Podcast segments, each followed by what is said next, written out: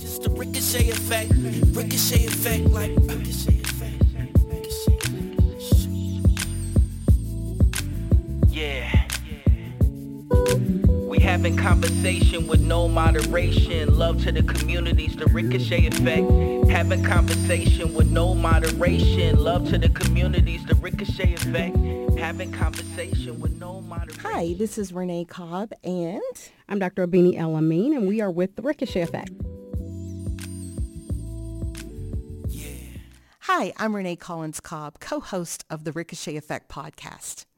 This podcast is presented by Project Ricochet, a 501c3 nonprofit organization that focuses its efforts on empowering communities by paving the way to positive life choices. The podcast is also a vehicle to present information in a diverse, equitable, inclusive way that creates and manifests a sense of belonging. And a lot of organizations have assigned an acronym that has a long phrase that connects four very important concepts, and that is DEIB. Our founder and co-host has been quoted recently in the news as stating, DEIB is the DNA of humanity. And today on The Ricochet Effect, we have a couple of guests that will speak to DEIB and humanity as we talk about the challenging issue of domestic violence and abuse. We have two guests who are going to speak to first what this issue is versus what a lot of people think it is. And they're going to share their experiences and backstories, how it affects humanity, and what happens if it's not addressed as some say, as well as strategies to help anyone that is living in an abusive situation or knows anyone that may need help in leaving an abusive situation. First, we have Tanesha Ash Shakoor, JD. She's an advocate, survivor, expert witness, community leader, and founder and CEO of the nonprofit organization Voices of Color in Lansing, Michigan. And we have Darlene Thomas, MSSW, from another nonprofit organization here in Lexington called Greenhouse 17. She's the executive director who leads a management team that brings more than 100 years of combined experience in the mission to end intimate partner abuse. To both of you, welcome to the Ricochet Effect. Tanesha, if you wouldn't mind, please talk to us first about your backstory and how your nonprofit organization came to be and serve people in Michigan that are experiencing life under the darkness of domestic violence and abuse. How much time do I have? um, so the backstory is after I graduated from undergrad, um, I attended North Carolina Central University in Durham, North Carolina. There was an individual that I was involved with during my time in undergrad after I graduated, we sort of lost contact for about a year. And he reached back out to me where he just felt like he needed some support, had some family situations happening. And so this person um, I allowed to move in with me. Um, I was getting my first apartment and we decided about two months after him moving in that we would become an official relationship. And from there, that relationship just changed drastically. I didn't, I can say hindsight now, I did not realize initially what was, you know, what was that first thing that I should have recognized. Um, I can say now I remember him saying to me, you know, I was the biggest girl he had ever been with. While at that moment, for some reason I got excited about that, thinking I'm just a thickums and I could, you know, use that as some supportive affirmation of my body, right? But I realized later how that did something to my psyche about how I really felt about my body, my weight, everything. And from there, the abuse just went from one thing to another till it was, you know, the mental, the emotional, the verbal abuse. Then the physical abuse started until then the sexual abuse and I was being raped by him. And the last incident that took place was him holding me in a room for over three plus hours, indicating he was going to murder me that night. And he actually made contact with his mom and his parents to notify everyone that he was going to murder me. So from there, um, eventually I'm here now to obviously share my story and to do, I had no idea that domestic violence was going to be the work. I knew I wanted to be an attorney. So thereafter, probably about four or five years later, I enrolled in law school, realized in law school, yeah, these are future attorneys who have no idea no understanding of the concept of domestic violence, and they're going to be advocating for people and they don't understand it. And so my job essentially was to make sure that I wanted there to be education and I didn't want it to be textbook. So that's what I did. I started my domestic violence nonprofit Voices of Color after so that I could be that voice for the voiceless. Thank you. And Darlene, we had a wonderful discussion earlier this week as I got to visit you and your staff at Greenhouse 17. And I thank you so much for that. Um, what can you share with our listeners about how after being a high school basketball player in Kentucky, you entered the career field that you have entered and speak to the formation of Greenhouse 17? Oh, well, that's an interesting background. Where did you find that? Um, yes. Well, I, honestly, it was probably basketball that took me to college. Um, so I was on a small college basketball team. Um, and it was during that time that I became super interested in uh, women and minority studies. You know, we all have a story. We all have our own experiences. I, I don't know hardly any female I've ever met in my life that hasn't um, that does not have a story of harm or trauma that's been done to them in their bodies. So in that work, uh, I just seemed to fit who I was wanted to be, who I wanted to become. Uh, it was probably about my own growth, personal growth and experiences. And then right out of college, I needed a job, like a lot of people, right? uh, and I feel very uh, blessed to have been able to even go to college, right? And uh, but I did need a job and uh, they were hiring at a spouse abuse center. And that was in Owensboro, Kentucky. And the name of the program was OASIS. And I was a baby. And for some reason, um, the assistant director there saw something in me and hired me as this baby.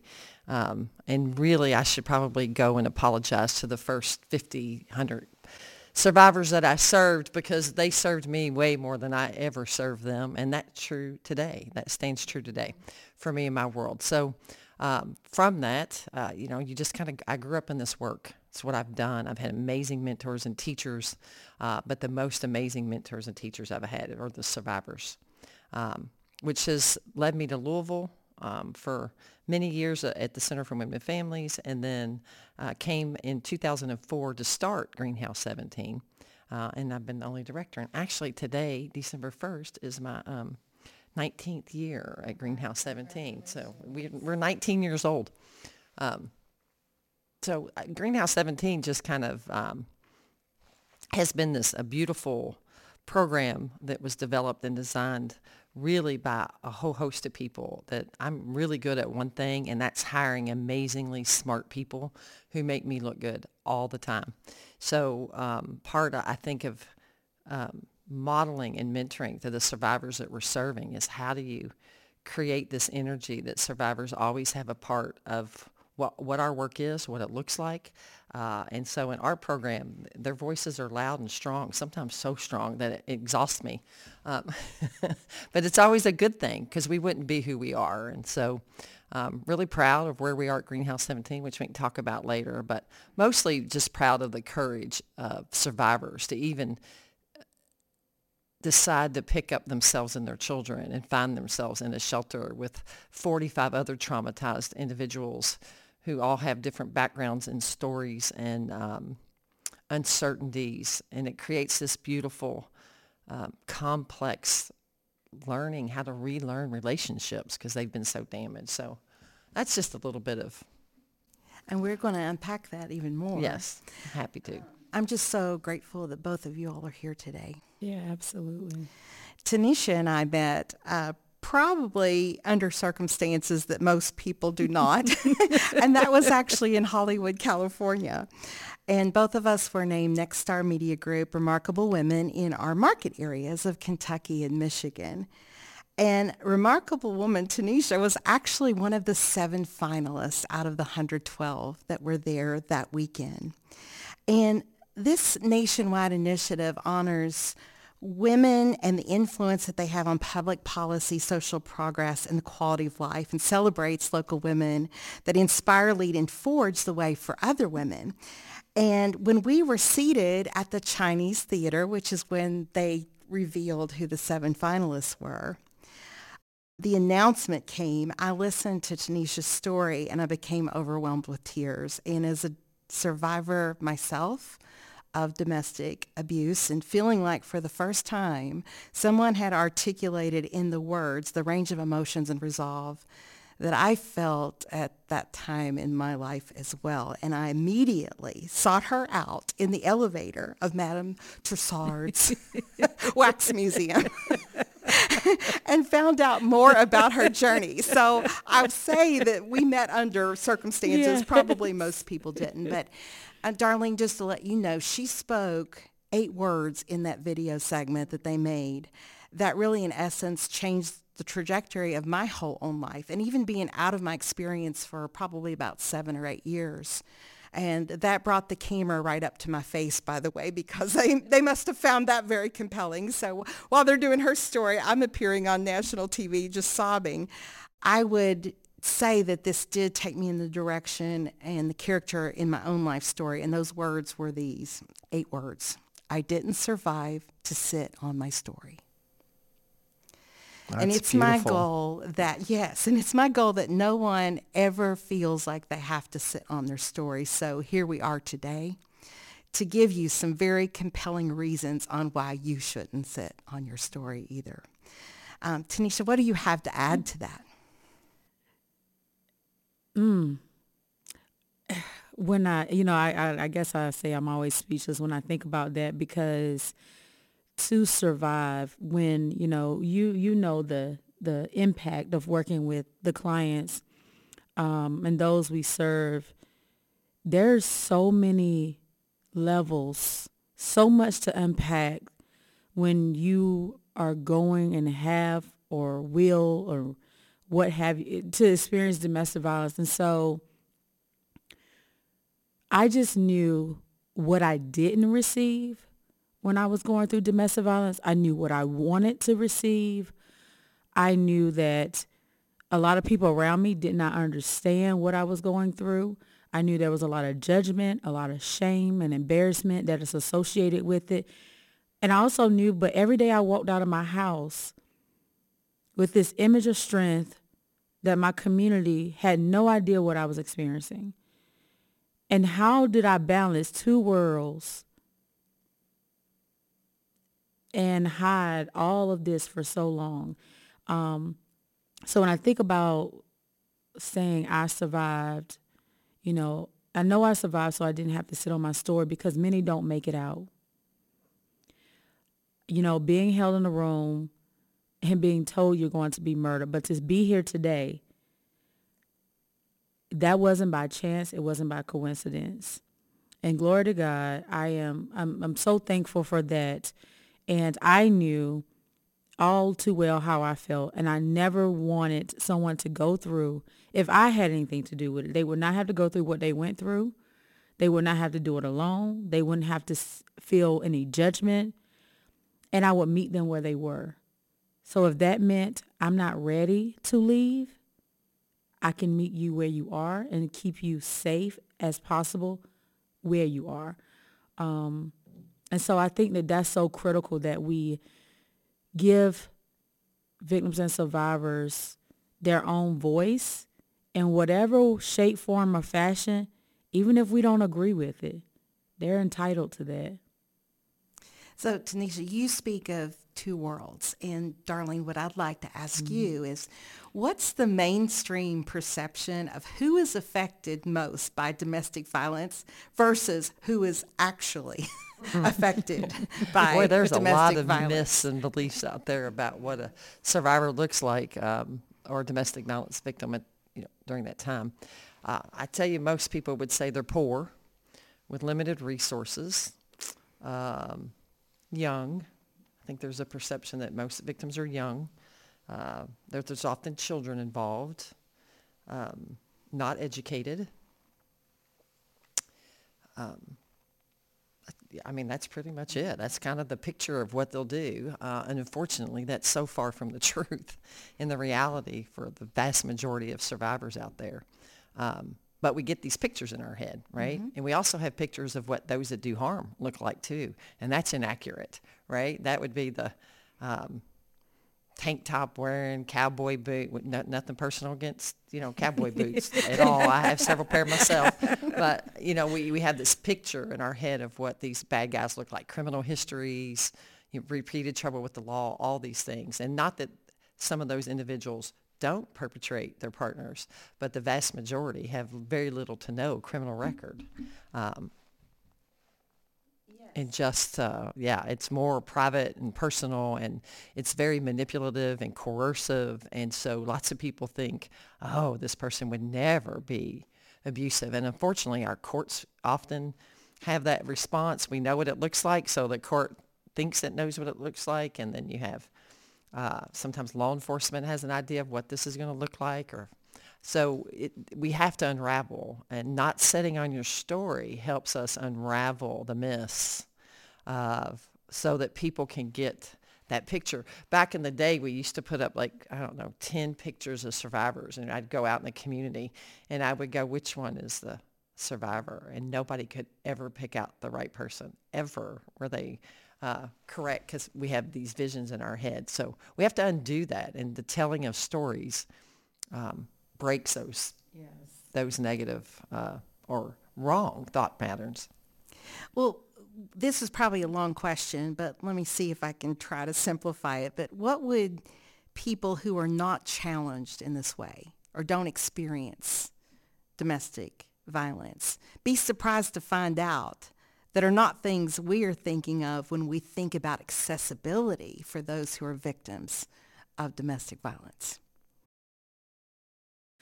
Um, so when I think about probably things that people don't consider uh, when we talk about accessibility, to understand that, um, and I'm going to unpack this of how I believe that you were asking that question. Um, when we speak of, you know, why don't people just go to shelters, right? Well, sometimes my marginalized communities, um, they don't receive resources equally. And so I have seen where black and brown people have called shelters and then we're told there were no spaces available. And then I would call right back and be the advocate and be able to get them a space. I think people oftentimes don't grasp that.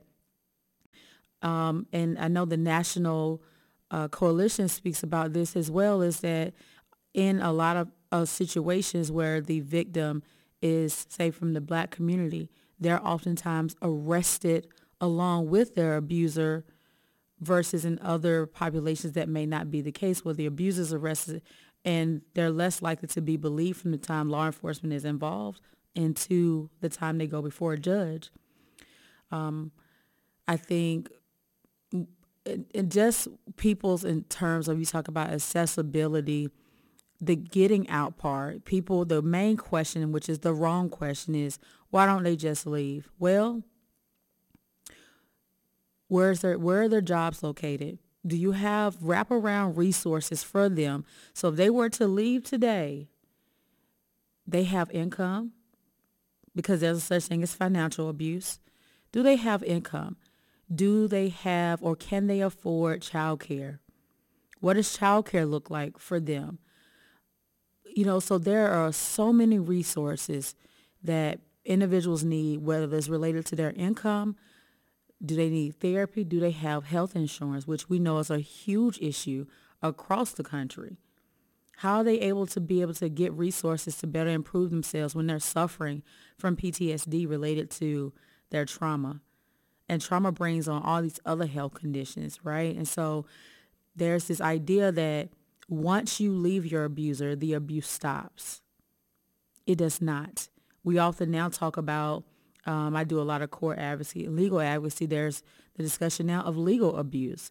People don't even recognize that there's legal abuse. So you, your abuser will file 20,000 motions in court and you have to appear. Not only do you have to appear, you're likely to lose your job then because how many, how oftentimes will you know, your job. They may not even have a policy in place, right, for you to be able to take time off when it's related to domestic violence. So they're losing time off work, could lose their job. And so they use the system to continue to manipulate and to be able to see their victim. And I want to make sure that I'm I'm saying victim because I always use it in different contexts, right? We know we are empowering survivors, but I think in certain certain when we're speaking in context, sometimes we have to say victim because in certain settings it is not as impactful or it is not understood unless you categorize it that way. And so I want to make clear that while we're empowering someone who has overcome domestic violence and we know that you have survived and been a survivor, we also use the term victim to explain the hurt and harm that has come upon someone. Darlene, what do you have to add to oh, that? Oh wow, I, that, well, that's everything spot on. Of course, you, it, you it's your lived experience too, right? So I, you, there's a couple of things I think for me. Um, one, I think I would like the general community to know. I think there's a perception of us and them, like those people, those victims, and not that this is not a loving, caring community of people, but I need to say it's we, it's all around us. Uh, domestic violence does not discriminate, and those that do harm absolutely manipulate as much of the community, the community members, their family members, the law enforcement, and the courts as much as they do their partner. They are masters at what they do, and the, so therefore the barriers are great. If it were as simple as leaving, we wouldn't have intimate partner violence, and we definitely wouldn't need shelters if we could just leave and when, when we're ready and walk away. It, but it doesn't work that way. Multiple barriers for survivors. And it absolutely, it's childcare, it's transportation, it's housing, it's affordable housing, and it takes time. You don't come out of violence and tomorrow kind of pick up everything and be able to take care of you and yourself. I just heard a beautiful survivor yesterday and she was giving her testimony, right, about her lived experience. And, and for her, she goes, I just want you to know, it, it's been 12 years. I've just moved out of Section 8 housing, right? She needed 12 years to get her schooling that she wanted, and she is independent, able to do it. But it was 12 years because he kept dragging her back to court. He kept the abuse. So just because survivors leave doesn't mean abuse stops. So when we as a society go, get out, just leave, just leave, just leave, unfortunately, that doesn't stop the violence. And even if you leave, you're dealing often, especially if there's children involved, years of ongoing abuse, manipulation, financial. Um, so it doesn't just end. And I think we, if I could just say one thing, to the general community is our perception of what stops domestic violence is inaccurate. What stops domestic violence is the batterer who's doing the harm. And we as a society have to figure out how to hold them accountable. And we don't know how to do that yet. We have not figured that out in this country. And if I could just add one thing, that that last part that she just put out there is like the bonus to everything related. That this is, you know, whether it's family court, you know, everything is always about this is high conflict. This is, you know, two parents who can't get along. Understand that abuse is related to one person taking and trying to control another. It's not an equal playing field ever. On top of the fact, um, you said something. Oh my gosh, I just forgot what I was going to say. It may be related to this. So let me just kind of ask you because one of the things that I learned from watching your film in Hollywood is another aspect which differentiates your nonprofit from a lot of other services is that you do not demand that your clients leave the situation. And when we hear this question, why don't they just leave? Why don't they just leave? So tell us about the way that Voices of Color goes about that. And more importantly, why do you take that approach? So that is where my where I was going. So mm, a lot of times people don't understand that when a victim is attempting to leave their abuser or they leave their abuser, that is the highest percentage, in fact, like a 75% increase in the likelihood of a homicide and suicide taking place. And so while many say just leave, just leave, they don't realize that there's an increase in the likelihood of them being murdered and especially in the two week time frame thereafter leaving. And I think that that's a critical part that I've even trained and taught to CPS about because they want the mother to leave and to do better. And I've had to tell them like, you realize without proper think protocols, resources in place, you could be the reason, you could be the cause or what gets them killed because they know their abusers better than anybody. And so with Voices of Color, the reason I say we don't tell our no, we don't tell them to leave because one, they know their abusers better than us. They know how their perpetrator moves, how they don't move. And nine times out of 10, we're getting a lot of information from them, but we're not getting everything to necessarily make a decision for them. And so our job is not to make a decision for them. Our job is to provide them with the education about these are the resources, these are the tools, these are the things that are accessible to you if and when you're ready. And if you choose to use any of these resources, this is what that can look like. Because we work in a system where courts don't always favor don't always favor the victim and survivor. So I constantly am reassuring them that while you can go and take out a personal protection order, I have to ask you, is taking out this personal protection order, will that agitate, causing the, your perpetrator to be angry? Will they come after you? Are the, you know, because while we need that paper trail, we understand that many perpetrators could care less about that paper, right? But in some courts, without a PPO being the first thing they even initiated, they don't want to hear anything. The court judges don't even care. Did you take out a personal protection order? As we know, there are issues with even taking out a personal protection order. But I say all that to say it has to be a conscious decision that the victim is when they're ready and willing to do that because we do risk their life or their children's lives when we're making a decision for them. And so I will attempt to safety plan if they want to stay with their abuser we can create safety plans for them while they're in the home just to keep them safe to maneuver in their world. And when they're ready, we have an open door policy to assist them at that point. Yeah, I mean, really, there should be no cookie cutter approach yes. because humans don't come in approaches. And unfortunately, too many systems, um, including a lot of shelter systems, unfortunately, um, so I want to be inclusive of all systems because we're, you know, even though th- that many of us try to remove ourselves from that, and we have to understand we are still, for survivors' perspective, a part of that system. So how it engages, but I will say far too many systems, survivors have to meet the expectation of the system, not the system meeting the needs of the survivor. And so we have to allow people in their own journey, in their own time. They are the experts of their own lives, and they're on the learning curve. So many survivors don't even didn't know they were survivors for many years. So they're coming to terms and grips until certain things have escalated that you go, okay, this isn't me anymore. There's nothing I can do to fix it or make it better. And usually by the time that happens, such risk is at play to their safety and there's uncertainty to that risk and how to navigate it. And the thing for all things, and the one thing I can't tell you about intimate partner violence, there might be more than one thing, but one thing for sure I can't tell you is which batters will kill and which ones will not. So for me, I treat every intimate partner violence situation as potentially lethal. Even if survivors minimize it for themselves, they have every right to. That's how they're surviving and coping in their world.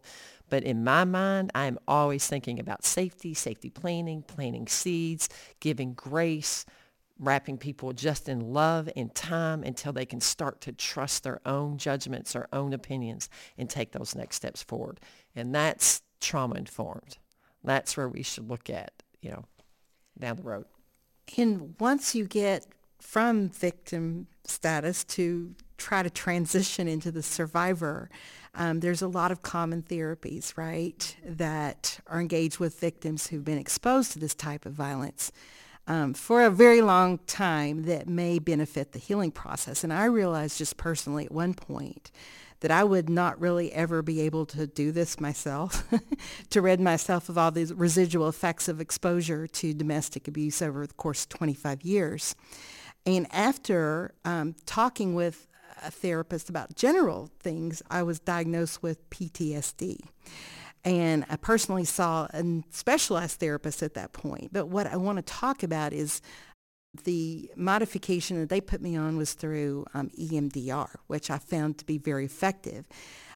When one hears that term, though, PTSD, what do you think people most commonly associate with? That you're crazy. Yeah, that and Veterans. veterans, you know, that have been exposed, right? You know, really, it's the same. It is. I'm gonna be honest with you. When I train law enforcement and different people, you you're a prisoner of war. It's just the war is your home, um, and, and there's we don't hold accountable prisoners of war for any behavior they have to do to survive. If they had to give up secrets, if they had to do whatever they need to do to protect other people in their troop, um, we don't blame them for that because it's then about survival. You're a prisoner of war. You're being deprived of your dignity. You're being deprived of food, what you need to basically survive. And I'm telling you, most IPV, intimate partner violence relationships, are just like prisoners of war. Uh, although they might get to walk out of their house, trust me, walking out of that house is not a safety zone for any of them. So it's a false sense of safety. Um, and so we need to learn how to celebrate survivors like we celebrate celebrate prisoners of war, which we should celebrate prisoners of war. By golly, celebrate survivors because it takes a lot to get through. Yeah, and I just, that's a big aha, I think, comment for me, Darlene, to really make that association. What are some of the costs involved when someone decides that they do not want to live this way any longer? And why does it cost so much to untie or to divorce, especially in states where there's 50-50 type of distribution, right? And that it goes on in a very contested way. Can you repeat that question? Yes. what are some of the costs involved uh, that, again, society just does not think about, right? If you're not in the situation, that it is very costly to get out of a situation where you are affected by domestic violence. Um, whew. There's a whole lot to that Yeah, question. I mean, everyday life, just, I mean, we think about, if you just think about COVID, everybody has some sense of what, how life took a toll on people during COVID and how people really started counting every single dollar, right?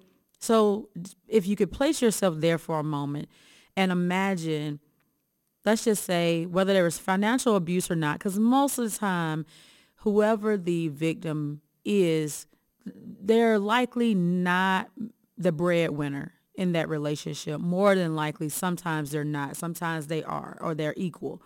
However, if you're seeking a divorce, or maybe you're not even married, but children are involved, you're going from maybe a just this one income, trying to figure it all out for everyday living, the cost of an attorney alone is outrageous.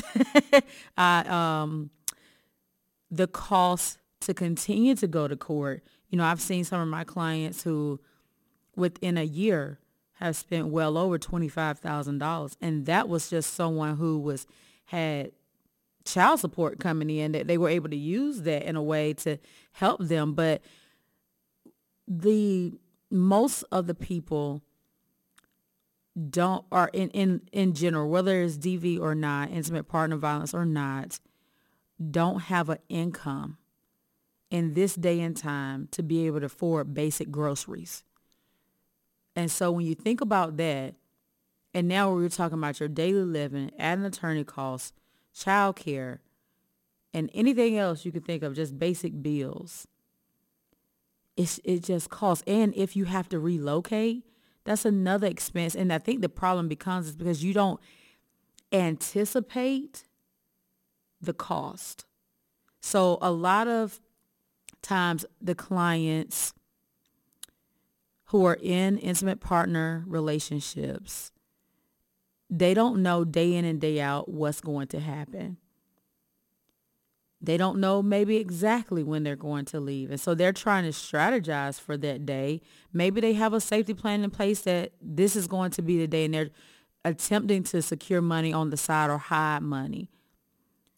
But ideally, you just don't know what it's going to cost you until that time arises. And I don't I don't know if you can always prepare for that. It's it's just an everyday living situation um, where your money is being accounted for. But I will tell you this this one. Um, I, I don't think people think about. Um, and I was asking for this uh, local organization who they often it's like a grocery store and they donate gift cards. And I reached out to them about gift cards. You know, most of the time people do, but I gave them a very different perspective. And I said, I need you to understand the significance and importance of gift cards for survivors. Gift cards are not tracked. And so while there's a safety plan in place and they need to be get, begin to gather things or put things aside, we can use gift cards to be able to move them and gather items that they need versus them having to go into a shared bank account or a bank account that's being controlled or watched. And so they're they're just that's the cost, like those things that nobody accounts for. That's very helpful information, Darlene. Yeah, well, I mean, you know, those that do harm, abusers, uh, they intertwine their world so deeply into the survivors and friends, if there are any left. Um, depends on how isolated a survivor is. They intertwine. So, you know, if there's the, the rent, the lease might be in that batter's name, the you know, you might have, if you've got children together, then you're looking at not just divorce, but years of having to deal with the ongoing manipulation, the children in the middle. A lot of survivors talk about part of leaving. I think most will say they left, those with children will say they finally left because of the children. They started to really see the impact. On the other hand, you have just as many who stay because of the children because without them there, who's going to protect the children? So even if mom moves to the periphery, the children in most every state that I'm familiar with, you know, a, a huge percentage, you know, I don't want to give an exact number, but the vast majority get equal time share with their children and visitation. So really, we kind of talk about in this country uh, protection and protection of children, and, and I do think we want that as a society. I, I want to condone that. But at the same time, we talk about protection of children, but we put them right back into the same exposure because guess what? That partner, the ex-partner, is now going to have a new partner. The kids are going to see the treatment of the new partner, the new spouse, whatever that looks like. Uh, and so we're really not. So survivors are in no-win situations, financially, emotionally, mentally, with their children. The barriers are just feel insurmountable on one hand. On the other hand, once you start to break that, the freedom, you know, like survivors will go, oh my gosh, I haven't slept three nights in a row for 10 years, right? Uh, that, that might come to shelter. And we're much bigger than shelter. I mean, the vast majority we do has nothing to do with shelter. Um, but just the, you can't think straight. It's hard to function. It's hard to have a good sense of presence. And yet they're kids. They get the kids up every day. They're off to school. They still find a way to make lunches or get to school. Um, the things they have to do as a parent, if they only knew their own resiliency and strength. But once they've broken that power, it still takes a while to rebuild, even once you've broken power. And that, again, doesn't keep the batterer from stopping, especially in the courts. Man, that can go on for years. It's just, I think the most expensive divorce I've heard of is a, for us locally was about $150,000 just for a divorce. That did not include the uh, other party's fees. So you're looking at $300,000 divorce, you know, which is not normal. I'm not saying that's normal by any means, but I don't. Twenty thousand is pretty darn normal for a divorce or separation or legal things that have to take place. So. So, Darlene, you've spoken to me about how Kentucky is doing as far as the state of Kentucky in serving its communities and the individuals who are affected by domestic violence and abuse. What can you tell our audience about well, you know, Kentucky gets a bad rap, I think, across the state. You know, like every time I travel somewhere, I'm going, no, I do have shoes. You know, we we have we, we, we, don't all run around barefoot, although I honestly would prefer to be prefer to be barefoot. Um, we kind of get a bad rap, but I will say the leadership in Kentucky for the last 40 years, uh, every time I travel, and I get to travel a lot in my work and um, do a lot of consulting, I really have to say I'm proud. People go, that's happening in Kentucky. That's happening in Kentucky. So I mean, Kentucky was the first state. I mean, we were the chosen state by the federal government to do enforcement of protective orders across state lines. So all the states in, in the nation really had protective order cover sheets, just like Kentucky's back in the day, right? So that there could be interstate enforcement across the country, um, which still exists today um, under the VAWA Act. You know, we were the first to mandate law enforcement. I mean, our our police have been mandated to have training for about 35 years now. Um, so it's not a choice. And because of that, because, you know, I've been around a long time. So when I first trained police, when I was a baby in this work, and now I just trained a big group of them the other day, it is day and night what we see with law enforcement. Um, and not to say, you know, not anything critical from 30 years ago. It was just a different world, a different understanding about IPV. But today's officers are different. You know, Kentucky was, you know, had protective orders early, amendment and protective orders. Um, I, mean, I don't know. They've just done it. We, we created VINE, which is done in most, um, that was born out of Louisville because a survivor was murdered by her boyfriend who was let out of jail and nobody let her or her family know. So on his birthday, on her birthday, he took her life. And so Mary Byron's life is memory, you know, memory goes through Vine, which I think is in almost every state in the nation now. So Kentucky's done some really great legislation and creative ways to support survivors. And all of our shelters are in legislation. So um, that's a huge deal because if you're legislated, that means the state has to help provide funding. And that's not true in all states. So, and Tanesha, she's like shaking her head. She's shaking her head. but you've stood on the steps of the Michigan State Capitol recently, and what do you have to add about the way that Michigan goes about serving its citizens in this way? That we're 30, 40 years behind. I'm sorry man, it almost brings tears to my eyes to hear you talk about your state and their support and the things, the initiatives, like being proactive because something happened. They said, we got to do something about it.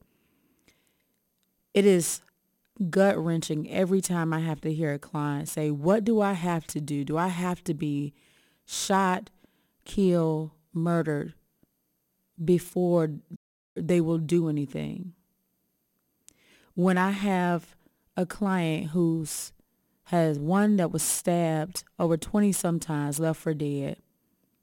And here we are 4 years later and he was released on a personal recognizance bond this entire 4 years. And I have other clients who literally, I mean, I don't know how the laws work here, but it takes 3 offenses for it to become a felony for us but one time for an animal. The basic human right, human life is just not important when it comes to domestic violence, in my opinion, in our state. I've had to stand on the Capitol way too many times to fight against bills that favored the perpetrator and the world being worried about rehabilitation. While I am all about rehabilitation, I say, what about the survivor? When I look at the bills that have passed through our legislation, and more have been perpetrator, offender driven, and I see bills that did not make it to the governor's desk that were survivor centered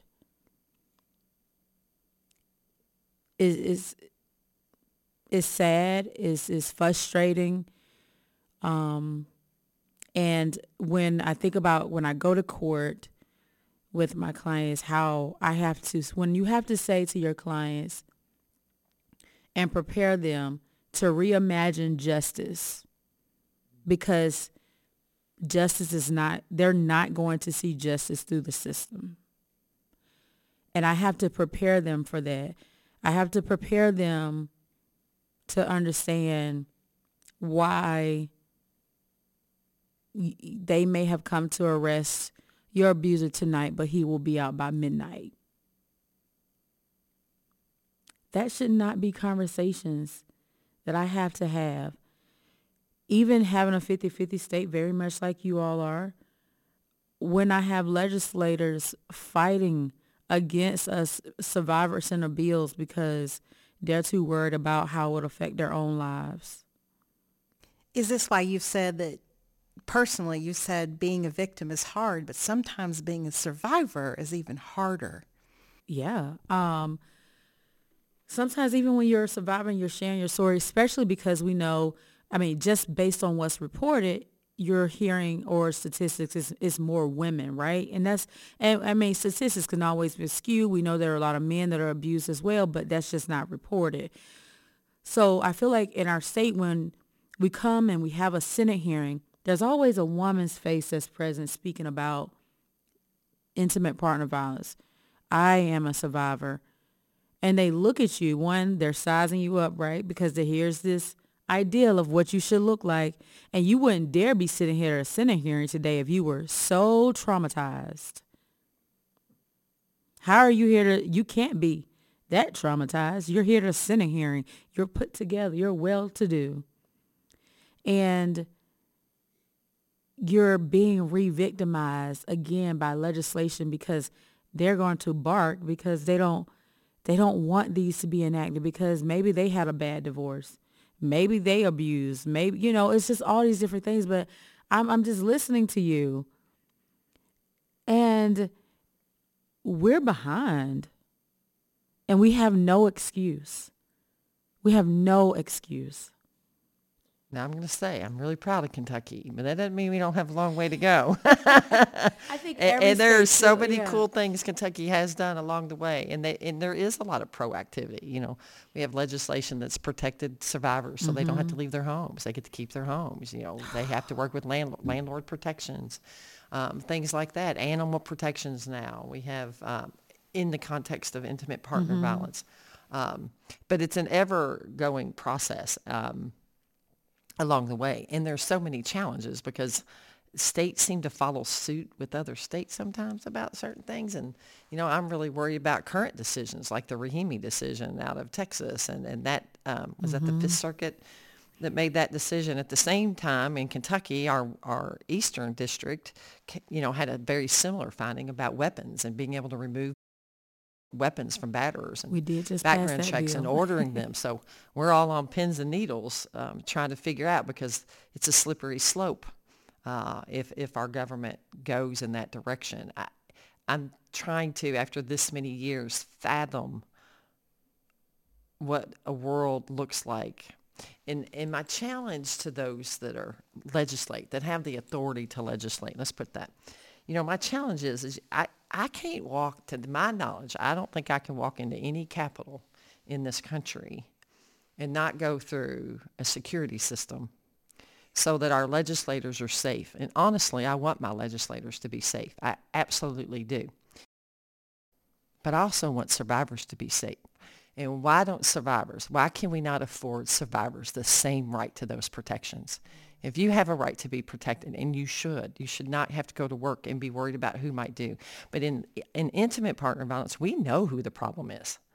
We know what the face is. You know, you might not know it if you're a public figure, but let me tell you, we do. And so, you know, I do think we have a lot more uh, voice to bring. You know, and this is a bigger issue. It's a it's it's a human right issue, and you know, we've got a lot of growth left in Kentucky and nationally. I just think if we're going to afford rights and talk about constitutional rights to safety and protection, then we should afford all people those same rights. So when we get there, um, I, ho- I hope I'm alive to see it. But I hope I'm alive just to see to get to where you all are. Like you don't even realize like I you know, like you said, we still have a long way to go and a lot of education when it comes to intimate partner violence across the board. But uh, just I mean, bare bones, just the basic things that y'all have done is huge. It's it's it's man, like ugh. It warms my heart though to know that that you're out here doing the work, you're educating, and they're listening.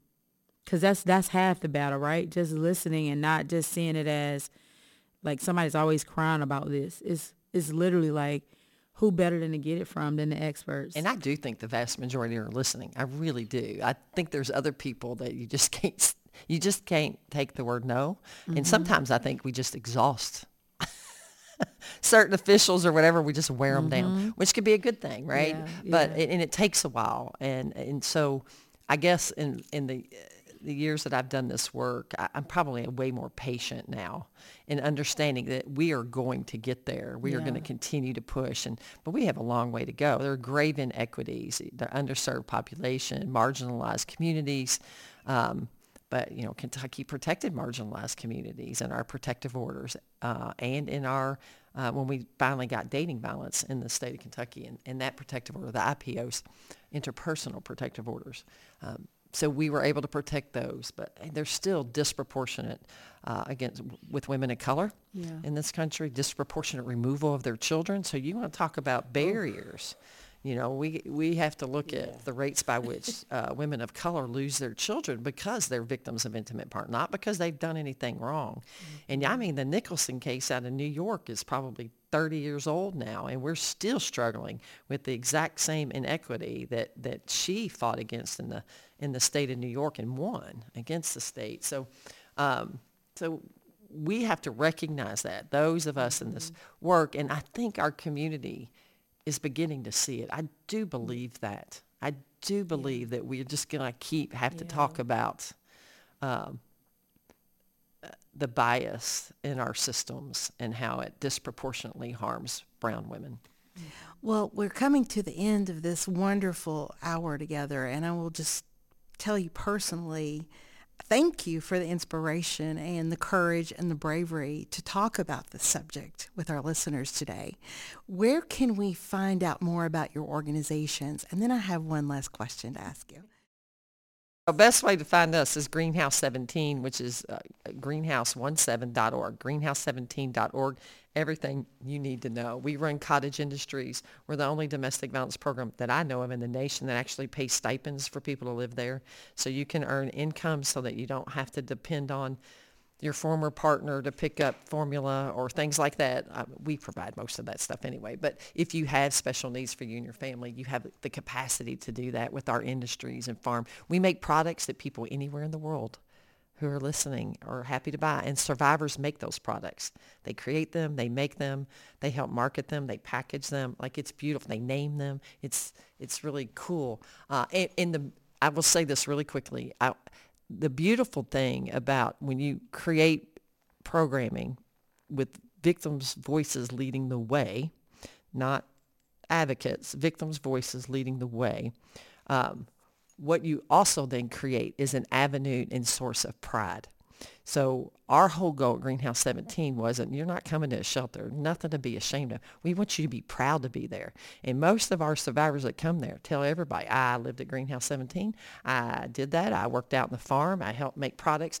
And because you're then become a part of something bigger than yourself, like you have put yourself out there and part of that reward has been the sense of purpose and that I do have a right to dignity and it's much more than just hiding people away and tucking them away as if they've committed the crimes. We need to quit doing that. We need to have safe shelters, don't get me wrong, but we need to quit hiding survivors away as if they don't exist because until the community sees their resilience and their beauty and their capacity, then we don't change it. We're hiding it, right? So we just have to rethink and reimagine how this world can look for survivors. Um, for Voices of Color, we are uh, www.voicesofcolor.org. Um, you, most of the people find us on Facebook, Voices of Color. We get a lot of responses through social media, which I can appreciate, even though I get tired of social media. Um, but yes, you can find us um, again, voicesofcolor.org, and also on Facebook primarily. One of the things, Tanesha, as we kind of bring this show sadly to a close because I think I could sit here and talk with you all forever. But you added at the end of your segment of the Remarkable Woman TV show, which by the way is on YouTube for free viewing, that one of the things you wanted everyone to know is that there is love after being a victim. Um, what can you tell us about your journey? And then, Darlene, I'd like to close with you on what you feel or what you've experienced from some of your survivors as well. Because uh, I, what I do know is that when you're in a relationship with someone you love and then they abuse you, either you repeat that cycle again with someone that does the same thing, or you make the decision that to avoid this, to never ever have this happen to me again. I'm not going to date. I'm not going to marry. I'm just going to be out here living my life. And you often will see either or. And when you give yourself a chance, and I, and I like to say that healing is an active word. I used to feel that I was healed until I learned years and years later that I still, something would come back up. So healing is an active word and will be with me for the rest of my life. But my trauma doesn't have to be me, but it will be with me. So in my healing process and taking time, it was critical that I actually took time to learn who Tanesha Ash Shakoor was again. Because I had been told who I was for so long. Um, and then I had someone to come along that wanted, that saw through me, even though I thought I was living my best life again. They wiggled their little self into my life and still saw greater in me than what I was already seeing. And I realized that where I thought I was mentally, I was not because I, this person was speaking so much life into me and I couldn't fathom what this person was saying to me, what they were seeing. And through that, we gained a relationship. Now he is my husband. And he has wanted nothing but the best for me. And what I have told everyone is I found someone who fights for me, not fights me. And I am grateful that I found love again because in that it hasn't always been pretty, right? Because he has pressed me to be the best me. He has made me travel and get through some ugly parts of me that I just wanted to suppress. I didn't want to deal with it. And I probably felt like I could have went through life without discovering any of it. But he pressed me and I would not be the better version of me but for him. And so I'm I'm thankful for this the new love. I'm thankful for my husband and that I that and I, I want others to feel just because one person hurt you, that's not everyone. That's not everybody. There are loving people out here in this world despite all that's going on in our world. There is love. And there's it really is more good uh, than bad. It's just Yes. we see the bad so much all the time, right? So there are so many others that don't fit in that. You know, I think what I would probably not much you can add to that because it's a risk, right? And so what I mm-hmm. have a tendency when I'm meeting with survivors who are really scared to date or whatever, or they do repeat, you know, sometimes you use you use a new relationship to get you out of the bad one so that you're safe again. Mm. And then that doesn't turn out very safe either, right? Or you, you know, like I had one survivor that did background checks on everybody for the first 10 years after she left. Like she was so worried, as if a background check is going to tell you whether or not they'll do you harm. Yeah. So what I always say to survivors is really at the end of the day, you have to trust you Yes. right? You don't know. Batters, those that do harm, manipulate. They're going to be charming. They are going, and it's going to be hard for you to trust that. Mm-hmm. And you need to trust you until it goes long enough that you realize that this really is good. It is not the same as it was before. Uh, but if it does start to show signs or those things now, you have to trust you to decide you are worth more than to do this again. You can do it. And so, but the more knowledge they have, the more understanding they have. And, you know, we're not always good about teaching survivors about their partners. So we're always busy teaching them about mm-hmm. themselves. But you need to be taught, we need to understand too how people act and are Yeah. that so that it no longer is normal for some folks. So I just go back to trust you. Trust you at the end of the day that you have value and worth and you do not have to do this. Mm-hmm. And if you are afraid and you're worried about what will happen to you, you are not alone. There truly is a network of, of organizations and groups willing to help and find one that works for you. Yes. Well, thank you both, Tanesha Ash Shakoor and Darlene Thomas, for being with us here today on The Ricochet Effect. Thank you. Thank you. Yeah. It's an honor.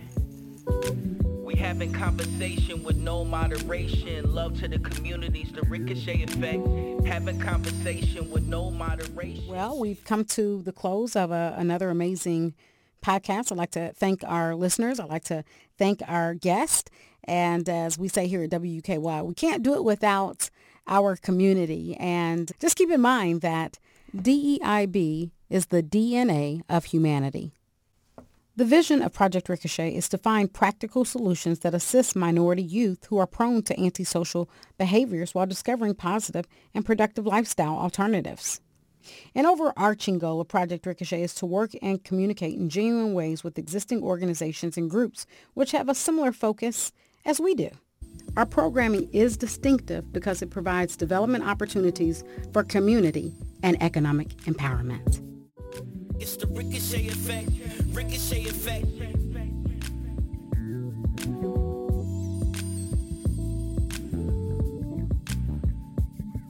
It's the ricochet effect, ricochet effect. Ricochet effect. Ricochet